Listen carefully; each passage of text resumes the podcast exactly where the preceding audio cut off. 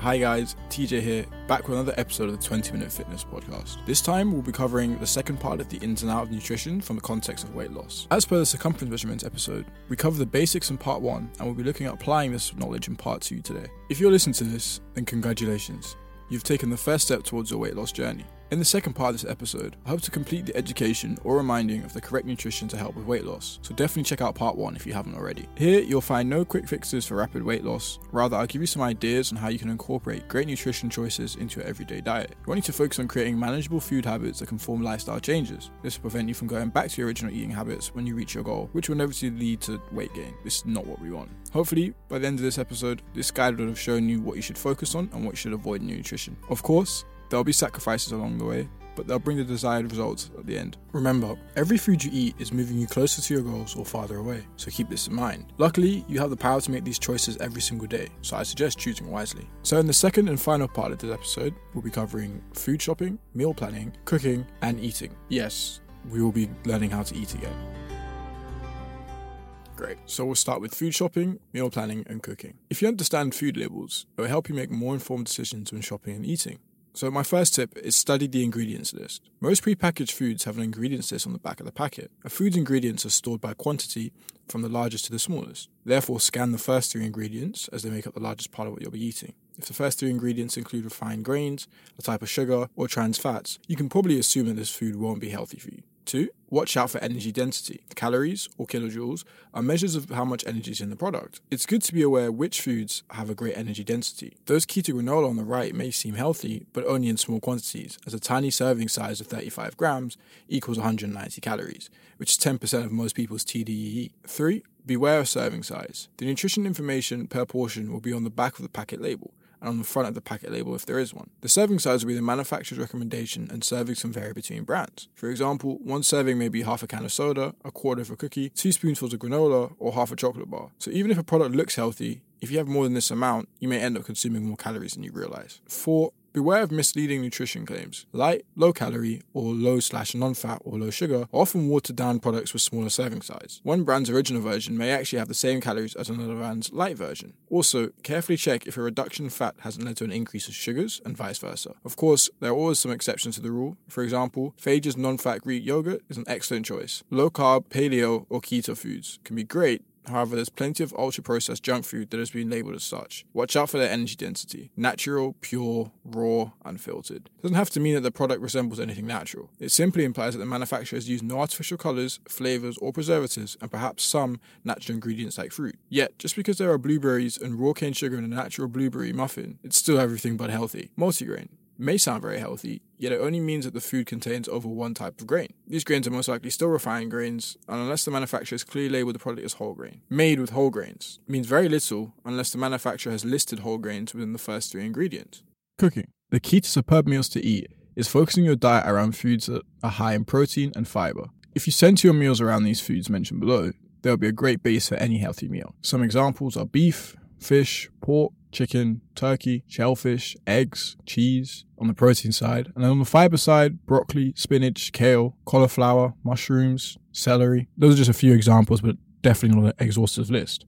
Of course, there are times when we don't want to cook or we don't have the time and we just want to snack. So here are a few healthy non-cooking snacks. You have hard-boiled eggs, cottage cheese, Greek yogurt, edamame, avocado, olives, even small servings of nuts. Just watch out for the fats. In fact, small servings of dark chocolate can be a healthy non-cooking snack as well. Of course, again, moderation is key. A few recipes I'd definitely recommend to try, which will be linked in the show notes, would be the turkey breakfast burger, banana pancakes, and the Greek yogurt with strawberries as a breakfast. And then for some meat recipes for, you know, lunch or dinner, we have stuff like Chinese beef ginger stir fry, lamb chops, parmesan crusted pork chops. These will all be linked in the show notes at 20minute.fitness. There are many more recipes than the few I mentioned there, and we'll link a bunch more in the in the show notes for this episode. So now, healthy cooking tips. The way you prepare food can affect its nutritional value and calories. Lower fat cooking. If you need to use oil, avoid cooking with sunflower, corn oil, or vegetable oil. Instead, opt for coconut oil, avocado slash olive oil, sprays, and butter. A good non-stick pan and a spatula and a brush will help to dramatically reduce the oil needed for frying. Another alternative to cooking in oil is cooking in liquid such as stock, lemon juice, vinegar, or water. If you're browning vegetables, it's better to put them in a pan and spray the oil rather than adding the oil first as it reduces the amount absorbed in the veg. Alternatively, instead of browning by pan frying, put them in the microwave and then crisp them under a grill for a couple of minutes. Anything deep fried or battered is best avoided, as fried foods are significantly higher in fats and calories than non fried counterparts. Instead, you can try air frying or a convection oven that circulates extremely hot air around the food, leaving it crispy on the outside, yet moist on the inside without using much of any oil. Herbs. Culinary herbs are leafy plants that add flavor and color to all types of meals. They are also rich in health protected phytoestrogens. Most times, herbs can replace the flavor of salt and oil. Remember, herbs are delicately flavored, so add them to your cooking in the last few minutes. Dried herbs are more strongly flavored than fresh. As a general rule, one teaspoon of dried herbs equates four teaspoons of fresh. Apart from boosting meat dishes, herbs can be added to soups, mustards, salad dressings, vinegars, desserts, and drinks. Herbs such as coriander, ginger, garlic, chili, and lemongrass are especially complementary in vegetable based stir fry recipes. Part 4 Eating. Intermittent fasting. There is a variety of advice regarding the correlation between the timing of eating and the positive effect on weight loss. One suggestion to aid weight loss is to involve intermittent fasting in your lifestyle. This is not a fad diet, but a pattern of eating where you only have food in specific shortened window time frames. For beginners, this can involve the 14-10 method, where you fast for 14 hours and eat for 10. And for the more advanced people, the 16 by 8 or the 22 by 2 method can be used. Intermittent fasting is a wonderful method to help you achieve your calorie deficit. As there is shorter time to eat, you'll naturally eat less and require less snacking to get from meal to meal. This, however, doesn't work for everyone, as they don't actually end up eating less. During your eating periods, you shouldn't be indulging in unhealthy treats, but sticking to your healthy, high protein, low carb diet. Try it for yourself and see how it affects your appetite. Depending on how long you last for, it can also create a ketosis effect. If you use the 22 2 method, your body will have gone 22 hours without food, and is depleted of energy sources that come from the foods we eat. Here, there's not enough glucose in our blood to use for energy, so the body uses our fat stores as the major source of energy. This ketosis effect leads to fat stores being depleted and hence to weight loss. Other benefits include increased energy, improved mental clarity, better blood pressure, improved acne, low inflammation, and fewer cravings. Fasted eating is a good thing to experiment with if you're wanting to lose weight.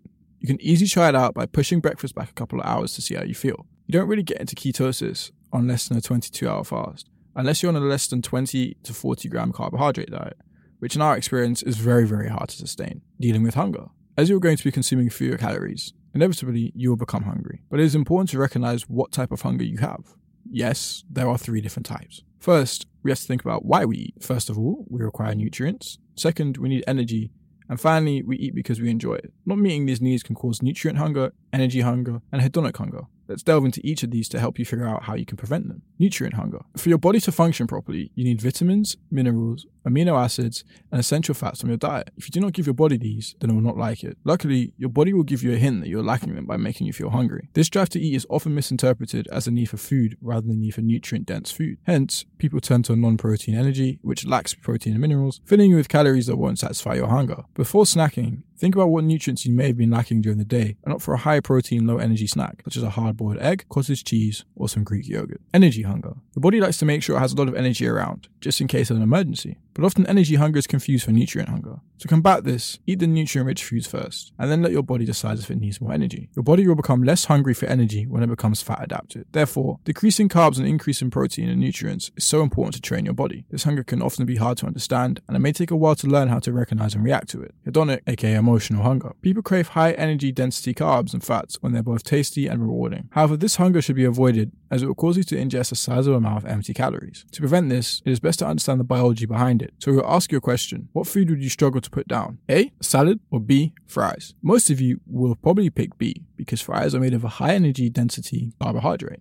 potato, and a high energy density fat, oil, and are therefore delicious. In order to deal with your hunger for these types of foods, it is best not to keep them in the house or buy a healthy alternative. Adopt these tips and it will help you reduce this type of hunger. Sometimes your hedonic hunger might also be the response to stress. Try to find other ways to relieve your stress, such as exercising, meditation, or any other hobby that can take your mind off whatever is stressing you. Finally, Often people can confuse the feeling of hunger with the feeling of thirst, so it's essential you consume a sufficient amount of water every day. Filling your body with water can help you feel more full, so it's often a good idea to have a glass before each meal to prevent overeating. Mindful eating and how to stop overeating. One of the major reasons you've not been losing weight, even though you're following a caloric deficit, is that you're unknowingly overeating because you're mindlessly chowing away your hard earned calories.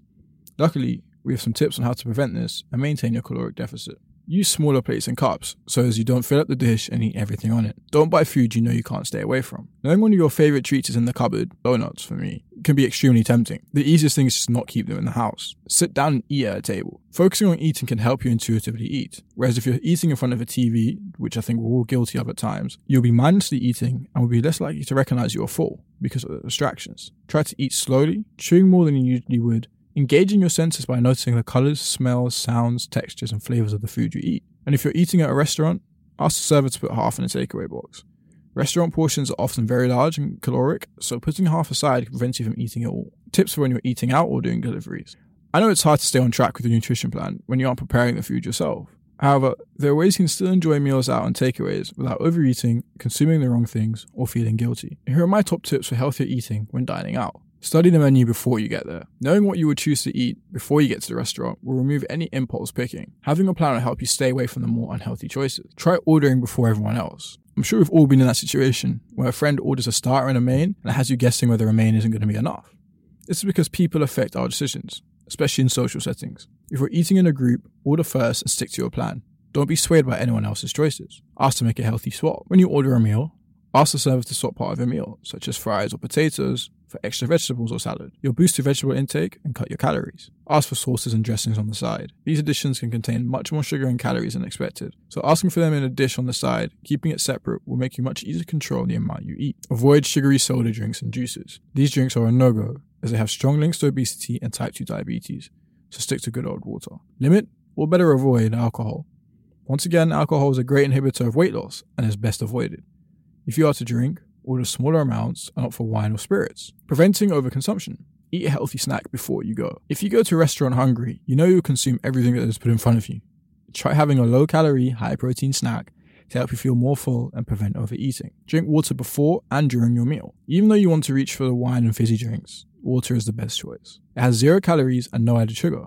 Can't get any better than that, right? In fact, drinking two cups of water before a meal has shown to lead to greater weight loss, presumably because of increased sensation of fullness. Try mindful eating. Consciously thinking about what you're consuming and how you will give time to understand your thoughts and feelings when eating. This can improve self control and lead you to make healthier choices. Order two appetizers instead of a main. Research suggests that people are more likely to overeat when presented with bigger portions. If you know the place you're visiting has sizable portions, try this tip so you can be full, but not go way over with your calories. Eat slower and chew lots. Did you know that doing this can help you eat less and make you feel full more quickly? Simple way to do this is by having a minimum chew number and putting cutlery down before each mouthful. Order soup or salad as a starter. These options are great to stop you from eating too much. Research even suggests that eating soup before a meal can reduce your calorie intake by 20%. Share or save half the portion. This is a simple way to cut back calories and prevent overeating. If you have nobody to share with, again, ask your server to pack up half your meal and take it home with you. So before we leave you, some key takeaways to give you. I'm sure you've heard before many times that consistency is the key. And when going on a diet, it can be hard because it sounds like your favorite foods, such as burgers, cakes, and chips, are all on the no go list. Although there's a limit to the amount of these you should eat, you can make room for them in your daily calorie allowance. But remember, enjoy them occasionally rather than every day. You can follow the 80 to 20 rule, where 80% of the time you eat nutritious food, and then the 20% of the time you have the freedom to indulge as you please. Flexible dieting, if done correctly, allows you to indulge in cheat meals on occasions without feeling guilty, without compromising your progress. It's best to meet most of your macros with quality foods such as lean protein, complex carbohydrates, and lean fats. However, this method doesn't work for everyone. For example, if you can't control yourself, alternatively, for allowing yourself 20% treat calories, opt for a healthy alternative such as a burger and a lettuce bun, or Halo Top ice cream in place of normal ice cream. So the final three takeaways. Number one, maximize satiety. Target protein and minerals for highest nutrient density. Number two, maximize fat adaptation. Use intermittent fasting with a low carbohydrate frequency. And number three, avoid the deadly trifecta, which equals high carb, high fat, high energy density, well, that equates to overeating. Well, that's it for today's show and the conclusion of our two part series on nutrition for weight loss. Weight loss is simple to understand, but it's often difficult to execute, as we're usually our worst enemies. At Shape, ultimately our goal is to help you build the healthiest version of yourself and as such enabling you to track your measurements seamlessly with ShapeScale is our way of working towards that goal. If you want to dig deeper into anything that I mentioned today, such as the recipes, research, or ShapeScale itself, then check out our complete show notes, which will be on 20minute.fitness. You can find Martin on Twitter and Instagram at KesslerIO, and if you enjoyed the show, please give us a review on Apple Podcasts, Spotify, or whatever your preferred podcasting app is. Your review is super important in helping other listeners learn more about the show, and of course, your feedback is always highly appreciated. Also, you think a friend or a family member would get something out of today's show, please consider letting them know. I'm TJ Robinson. 20 Minute Fitness is mixed by Lila Lasco and produced by Shape in San Francisco. As always, thank you for your continued support, and until next time.